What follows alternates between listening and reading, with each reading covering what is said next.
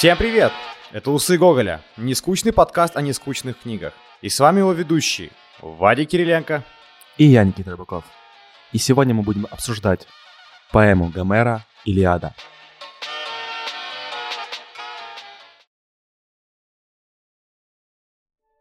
Бессонница, Гомер, тугие паруса, я список кораблей прочел до середины, Сей длинный выводок, сей поезд журавлиный, Что над Эладою когда-то поднялся.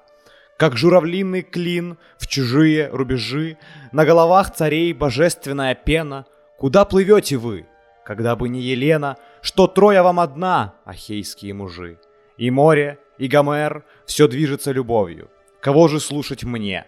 И вот Гомер молчит, и море черное, витийствуя шумит и с тяжким грохотом подходит к изголовью.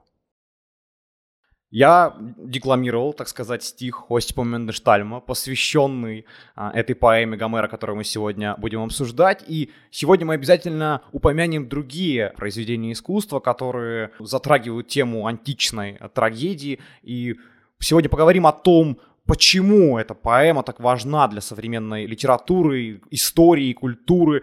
Попытаемся найти в ней некоторый исторический контекст, мифологический контекст и так далее. Знаешь, вот э, мы часто идем на поводу своих слушателей и говорим о литературе, которая в первую очередь интересна им, ну то есть какая-то хайповая тема, которая у всех на слуху. Но сегодня вот мы решили отойти от этой традиции и взять то, что интересно нам, какой-то собственный челлендж э, сделать. И Илиада, естественно, можно причислять к таковому, потому что это действительно сложное произведение, через него нужно продираться, нужно изучать контекст, поэтому я надеюсь, ребят, вам это будет интересно послушать, так что оставайтесь с нами, сегодня должно быть очень весело. Знаешь, вот ты сказал очень клевую штуку, что мы не идем на поводу и взяли Илиаду, но мне кажется, все-таки некоторую уступку мы сделали, потому что я бы очень хотел Одиссею.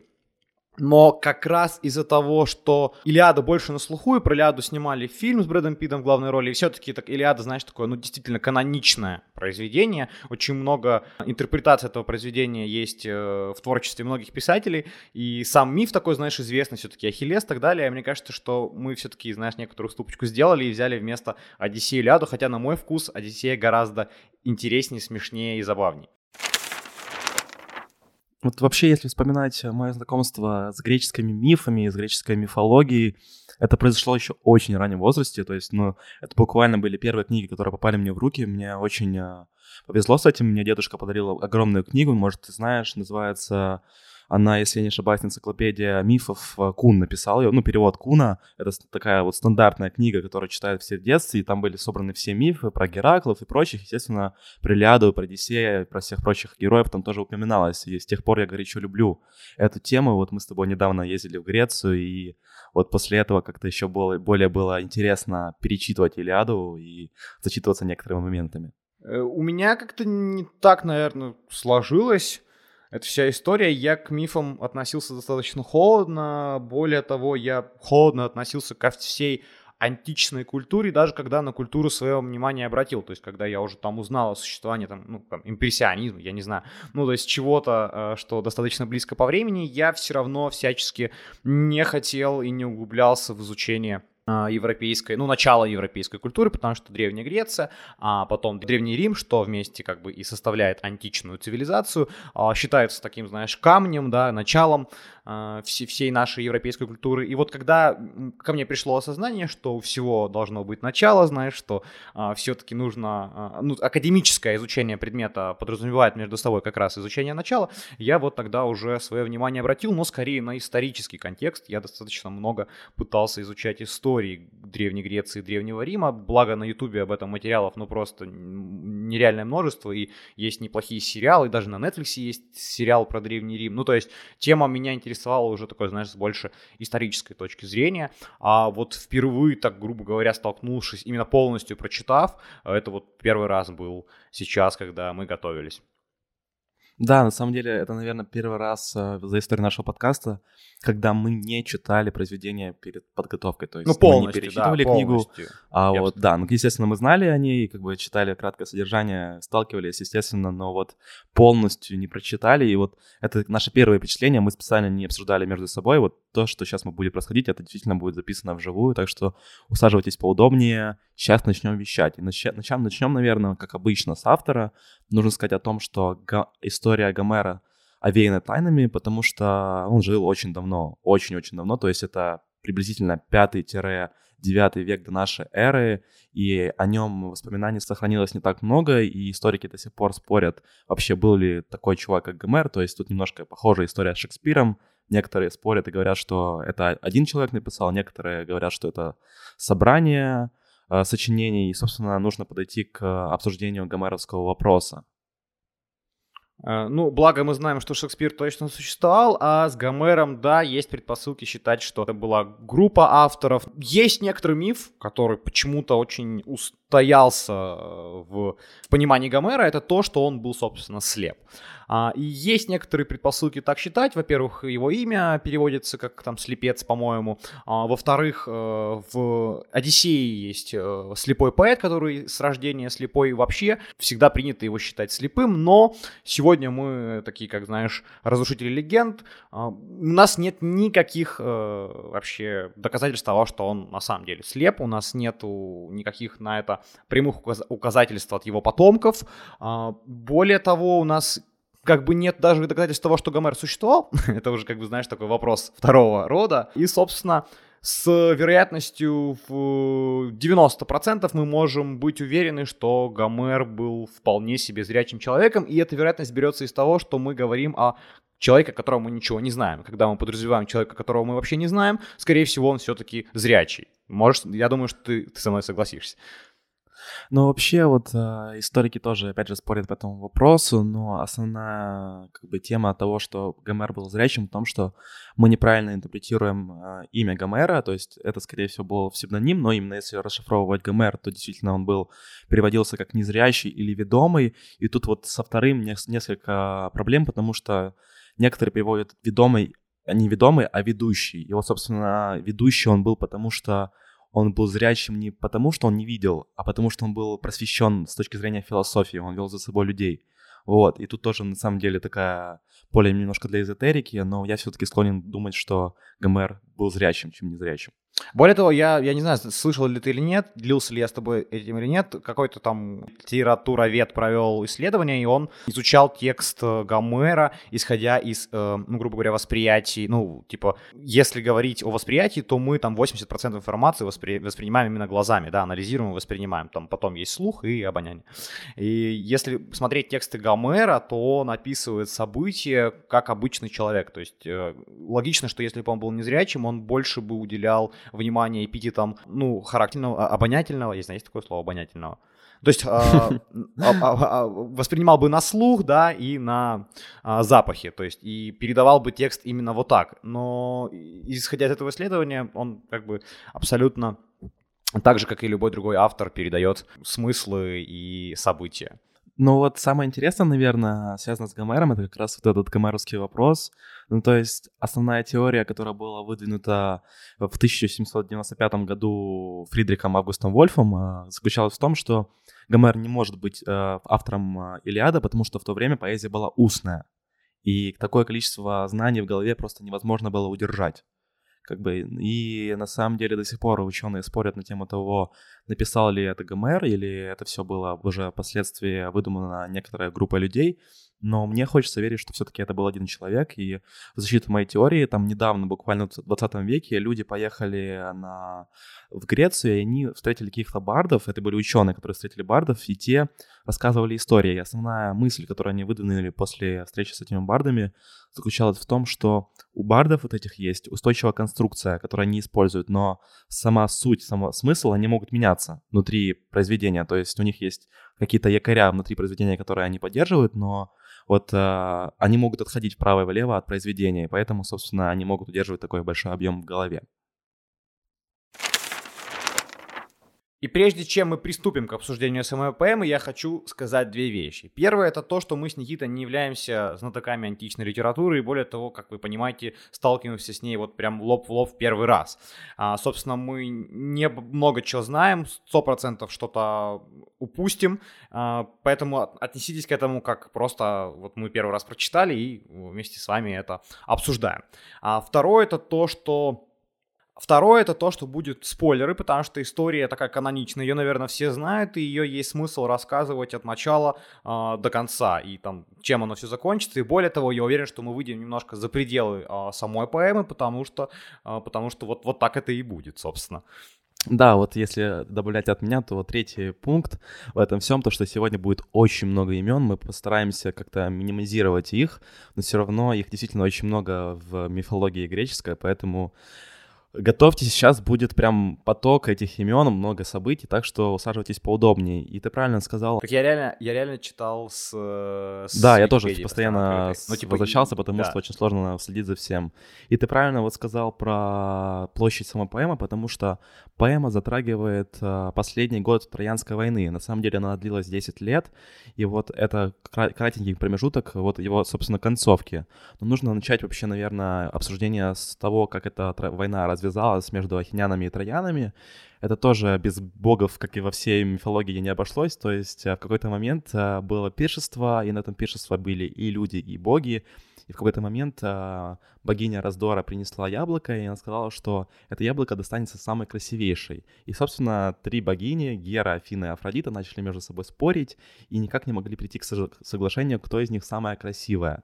Вот, и Зевс как-то решил их размерить, он поручил Гермесу а, это решить этот вопрос, и тот привел их на остров и познакомил их с человеком, на которого, собственно, и легла доля определить, кто же, собственно, станет самой красивой богиней.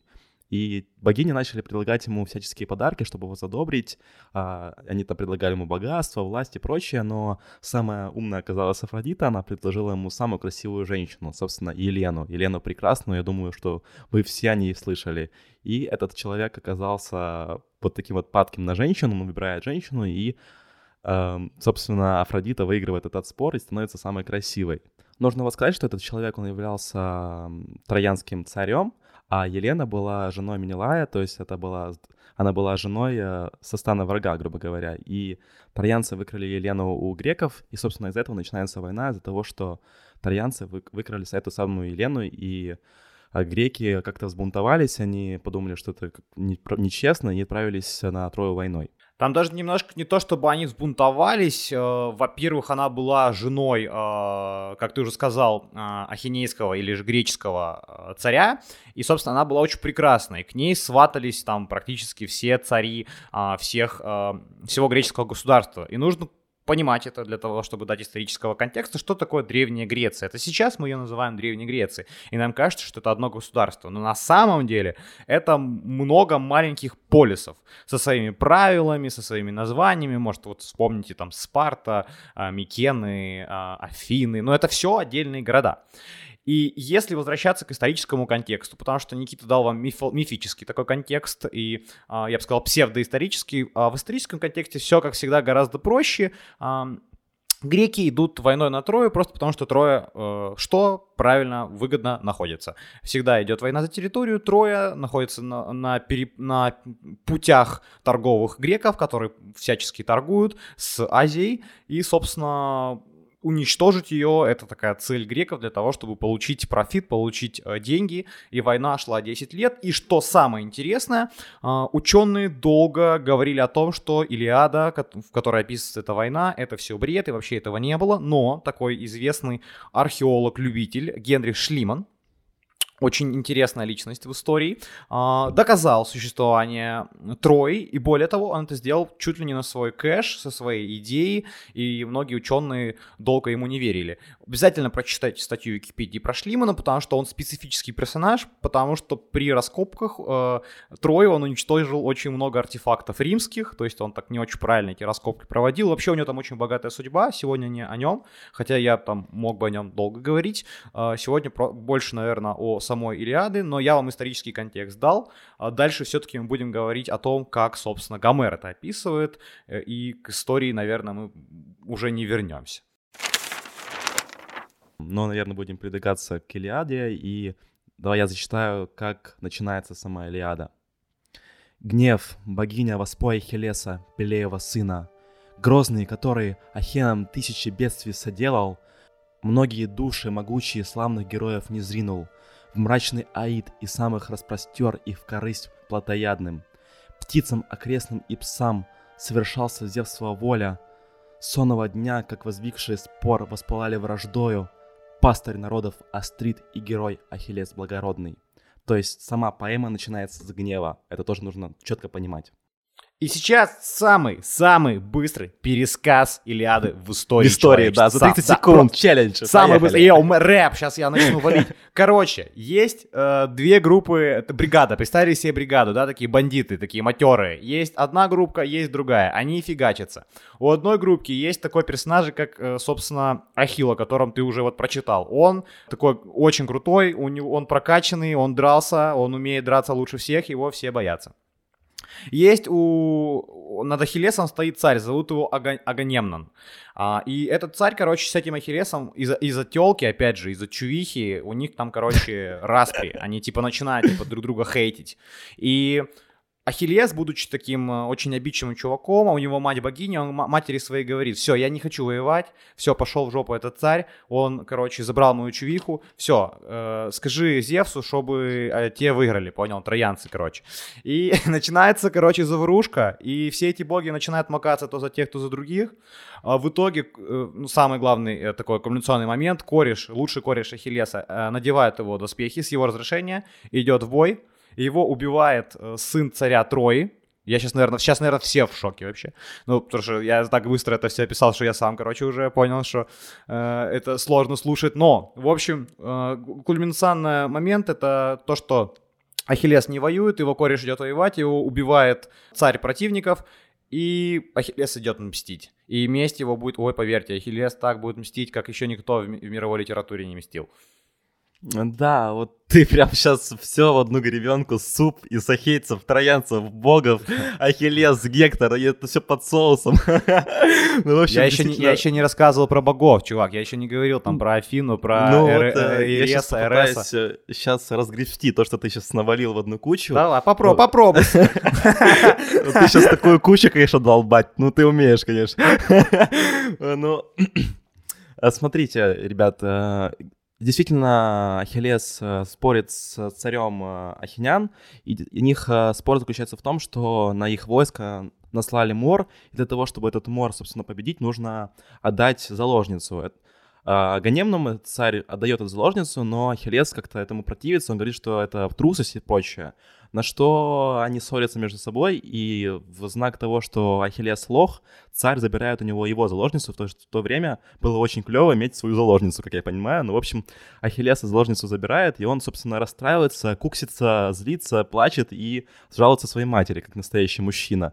И его мать, естественно, богиня, она бежит к Зевсу, и Зевс говорит, хорошо, я помогу Ахиллесу, и э, греки не выиграют войну до тех пор, пока Ахиллес не вступит в эту войну нужно понимать, что вот э, сколько там будет, не будет битв, э, греки борются с э, троянцами, но они не выиграют до тех пор, пока Ахиллес не выйдет на эту войну. А Ахиллес вот такой вот он, э, такой плаксивый мальчишка, он все это время ждет, пока его друзья погибают, ему насрать пока главный его друг не идет на битву и погибает. И вот только с тех пор Ахиллес входит в эту войну и побеждает Гектора, и, собственно, Троя падет по пророчеству Зевса. Я думаю, что твой пересказ, он лишен перчинки, понимаешь? Ты не дал, остроты. Ты, вот я, мой пересказ, он все-таки был наполнен эмоциями, твой такой, знаешь, академический.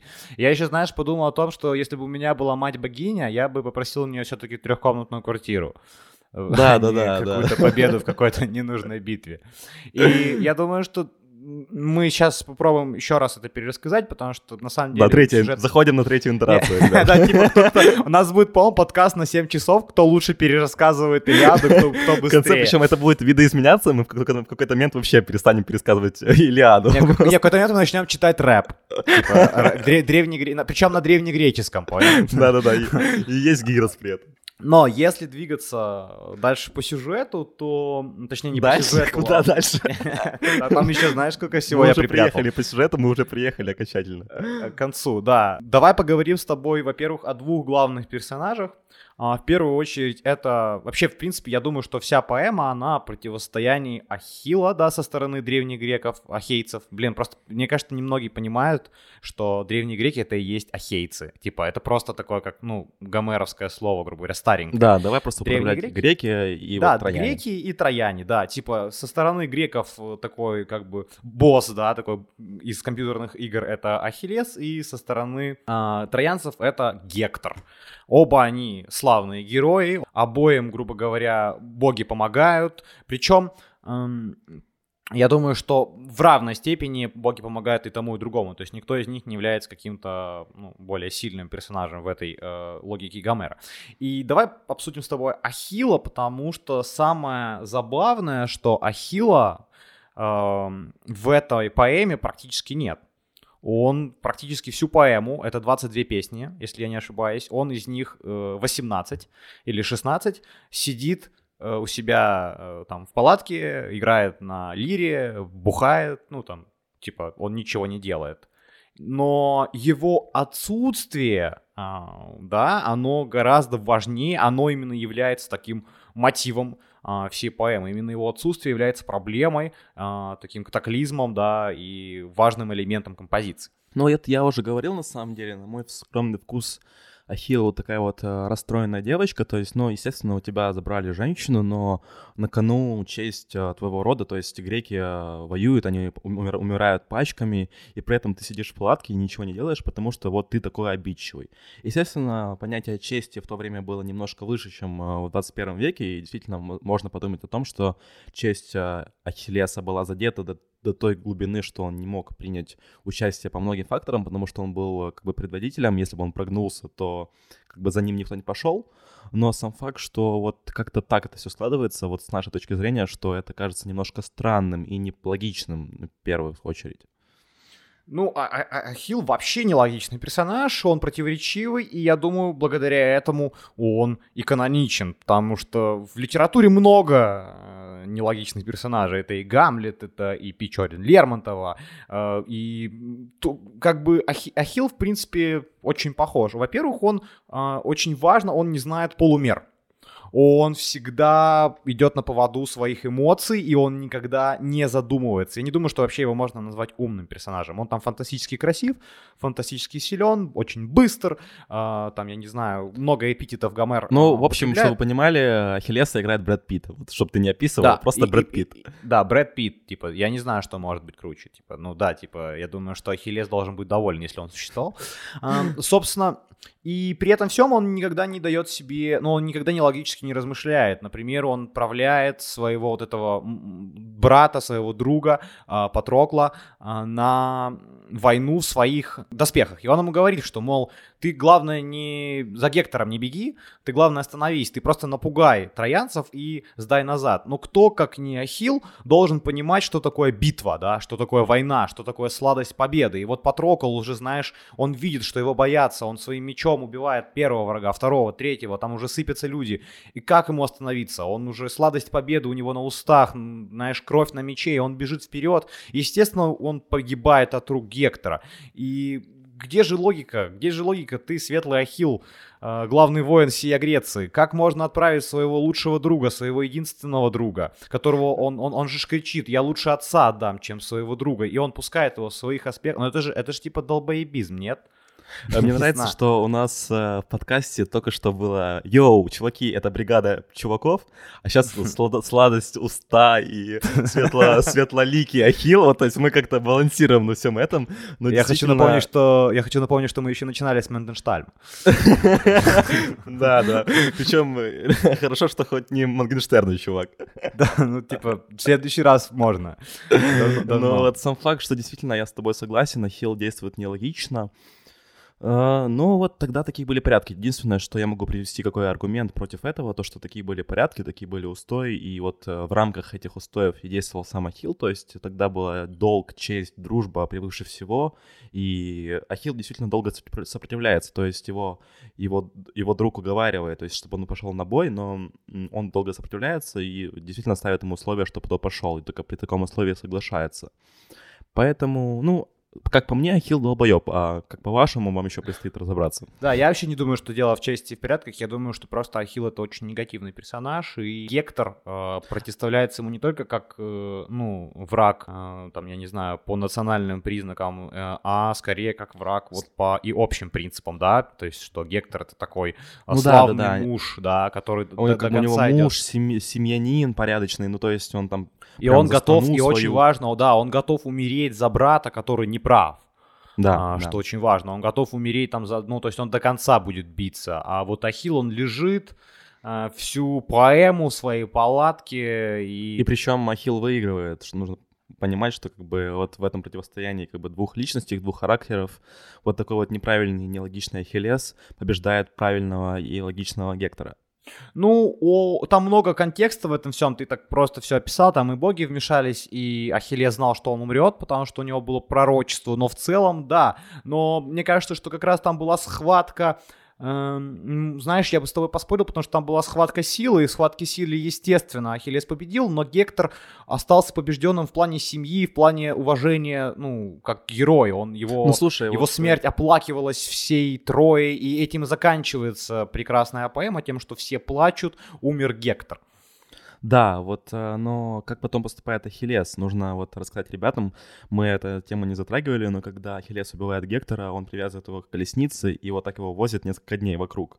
Он приезжает в свой стан, э, и, собственно, вот так Гектора катает привязанного к колеснице, причем э, Гектора заколдовали боги, то есть ему урона никакого не носится, он просто вот так вот с ним ездит и получает от этого колоссальное удовольствие. Ну, как бы, come on, Ахиллес, Но это еще, да, еще одно, да. Но можно сказать еще, что Гектор э, взял доспехи мертвого, убитого Патрокла, что тоже, ну, так себе брать доспехи другого воина, это тоже такой себе вызов. Но, естественно, Ахиллес, а, ну, это, этот поступок даже порицался богами.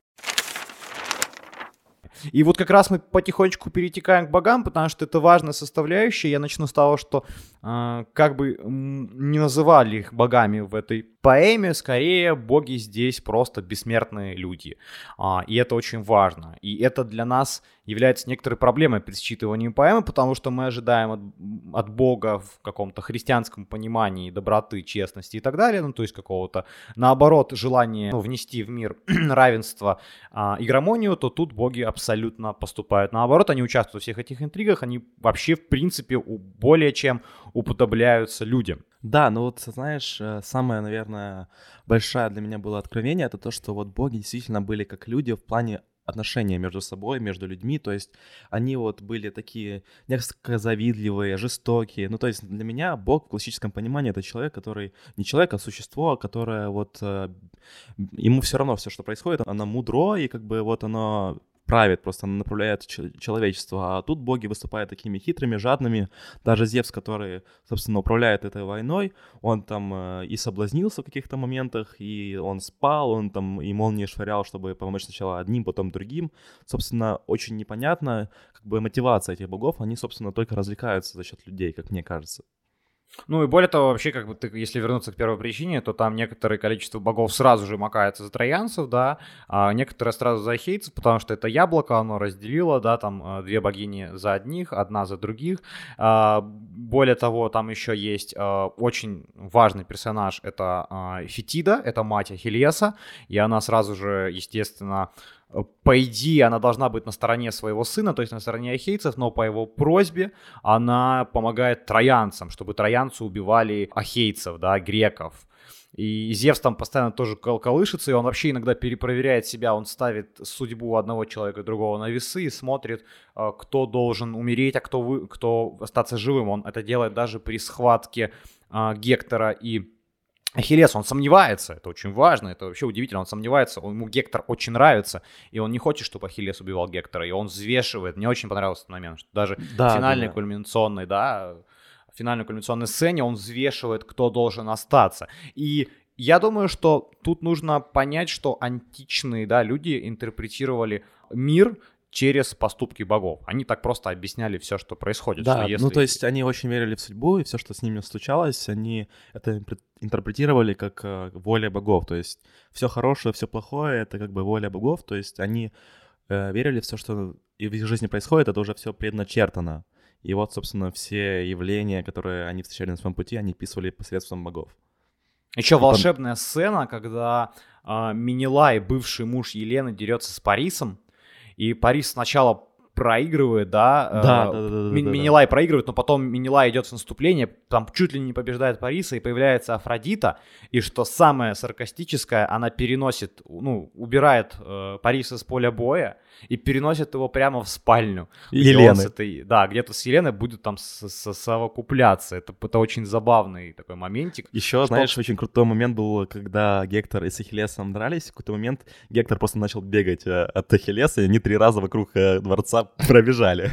Мне кажется, это э, ну, нужно, Да, я смеялся, но потом я, типа, там читал, что Троя на самом деле была там размером с, ну, не, не очень большой город. Нет, понятно, понятно, но все ну, равно представляешь себе эту картину, когда мужчины дерутся, потом просто один другого убегает три раза вокруг Да, и, и эти боги, они постоянно дают слабину. Ну, то есть они постоянно спорят друг с другом, они постоянно там друг друга подставляют. И линия, сюжетная линия с богами — это просто отдельная, э, ну, отдельная сюжетная линия абсолютно, где они там ведут себя по-своему, где у них есть свои распри, где у Зевса есть свои любимицы или, наоборот, враги и так далее. И слушай, слушай, подобное. я сейчас очень классную тему вспомнил, которую я сразу обратил внимание. Там в какой-то момент э, боги для того, чтобы отвлечь внимание Зевса от войны, они посылают Геру, и она его соблазняет. Нужно учесть маленький факт, то, что Зевс и Гера брат и сестра. Это как-то тебя не Да, там вообще, вообще, там вообще похер. Ну там вообще, там насрать. Ну вообще просто полностью э, насрать. Дальше я бы двинулся на тему, вот э, мы обсудили Ахиллеса, Гектора, богов, и для меня кульминационный момент, в котором показывается вообще вся парадоксальность Ахилла, это как раз после убийства Гектора его отец, царь всей Трои, приходит за телом Гектора и, и Ахиллес, вот, вот этот, э, как мы его уже знаем, знаешь, по всем канонам античной, а, ге, э, вообще героического эпоса, то там всегда есть, знаешь, там четкий плюс, четкий минус, ну то есть логичность событий всегда последовательна и определена. И здесь вот этот сумасшедший Ахилл, который всех там убивал, за Патрокла убил, э, в итоге Гектора, он садится вместе со своим лютым врагом плачет, вспоминает э, Патрокла, он его кормит, оставляет спать э, у себя в палатке, хотя все вокруг хотят там в лагере его убить, но он с ним типа проводит время. И это Знаешь, очень, у меня очень вот есть сильная контр... сцена. контраргумент на эту тему, потому что мне кажется, что все вокруг понимают, что Трое конец. Ну, то есть со смертью Гектора умерла последняя надежда удержать Трою. Ну, для них уже не стоит вопрос в том, чтобы завоевать ее. Они уже ее завоевали, когда Ахиллес убил Гектора. Это просто как бы они время отстрочивают, но даже сами троянцы понимают, что как бы Троя уже не удержать, к сожалению. Я с тобой полностью согласен, но поступок от Ахиллеса, который был, именно от Ахиллеса конкретного да, персонажа, да, да. он... Это благородно. Ну, он очень странно, он выбивается немножко из Причем а, Ахиллес поэмы. дает им 12 дней для того, чтобы почтить память Гектора, то есть они на 12 дней останавливают войну для того, чтобы захоронить Гектора.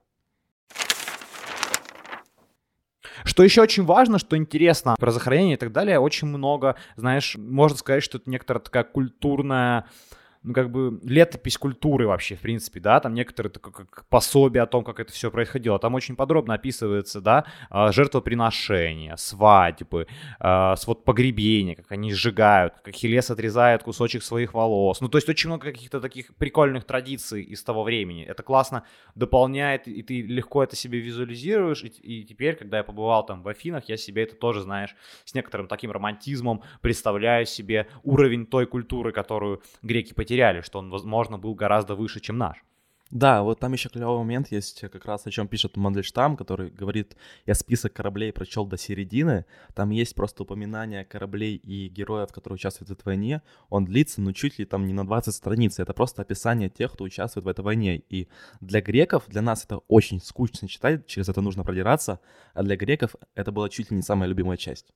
Вот такой ну вот да, маленький вспомнить фан-факт. всех, вспомнить всех, знаешь, это как, как Википедия некоторая. Мне еще нравится, знаешь, думать о том, что э, описание военных действий, вот, вот э, оно станет таким каноничным, потому что что делает Гомер? Он описывает, он берет несколько главных персонажей с одной стороны и несколько главных персонажей с другой стороны, и там пускает их, да, там, в мясорубку. И потом, в принципе, все описание, ну, если мы посмотрим на историю, то мы всегда должны сопереживать каким-то конкретным персонажам, да, а не да, большой да, да, армии. Вот даже если взять «Властелин колец», да, то там вот очень важно, что в, там, по-моему, третьем фильме, да, а, именно в фильме, я не читал э, книги, к сожалению, а именно в а, фильме там внимание, как раз вот э, камера нацелена на там 5-6 персонажей. Есть, да, и они дерутся. И нам это позволяет следить за развитиями событий, потому что если нам описывали, знаешь, простор на каждого солдата и так далее, там, ну, там, какую-то логику построения, было бы скучно. У нас есть главные персонажи,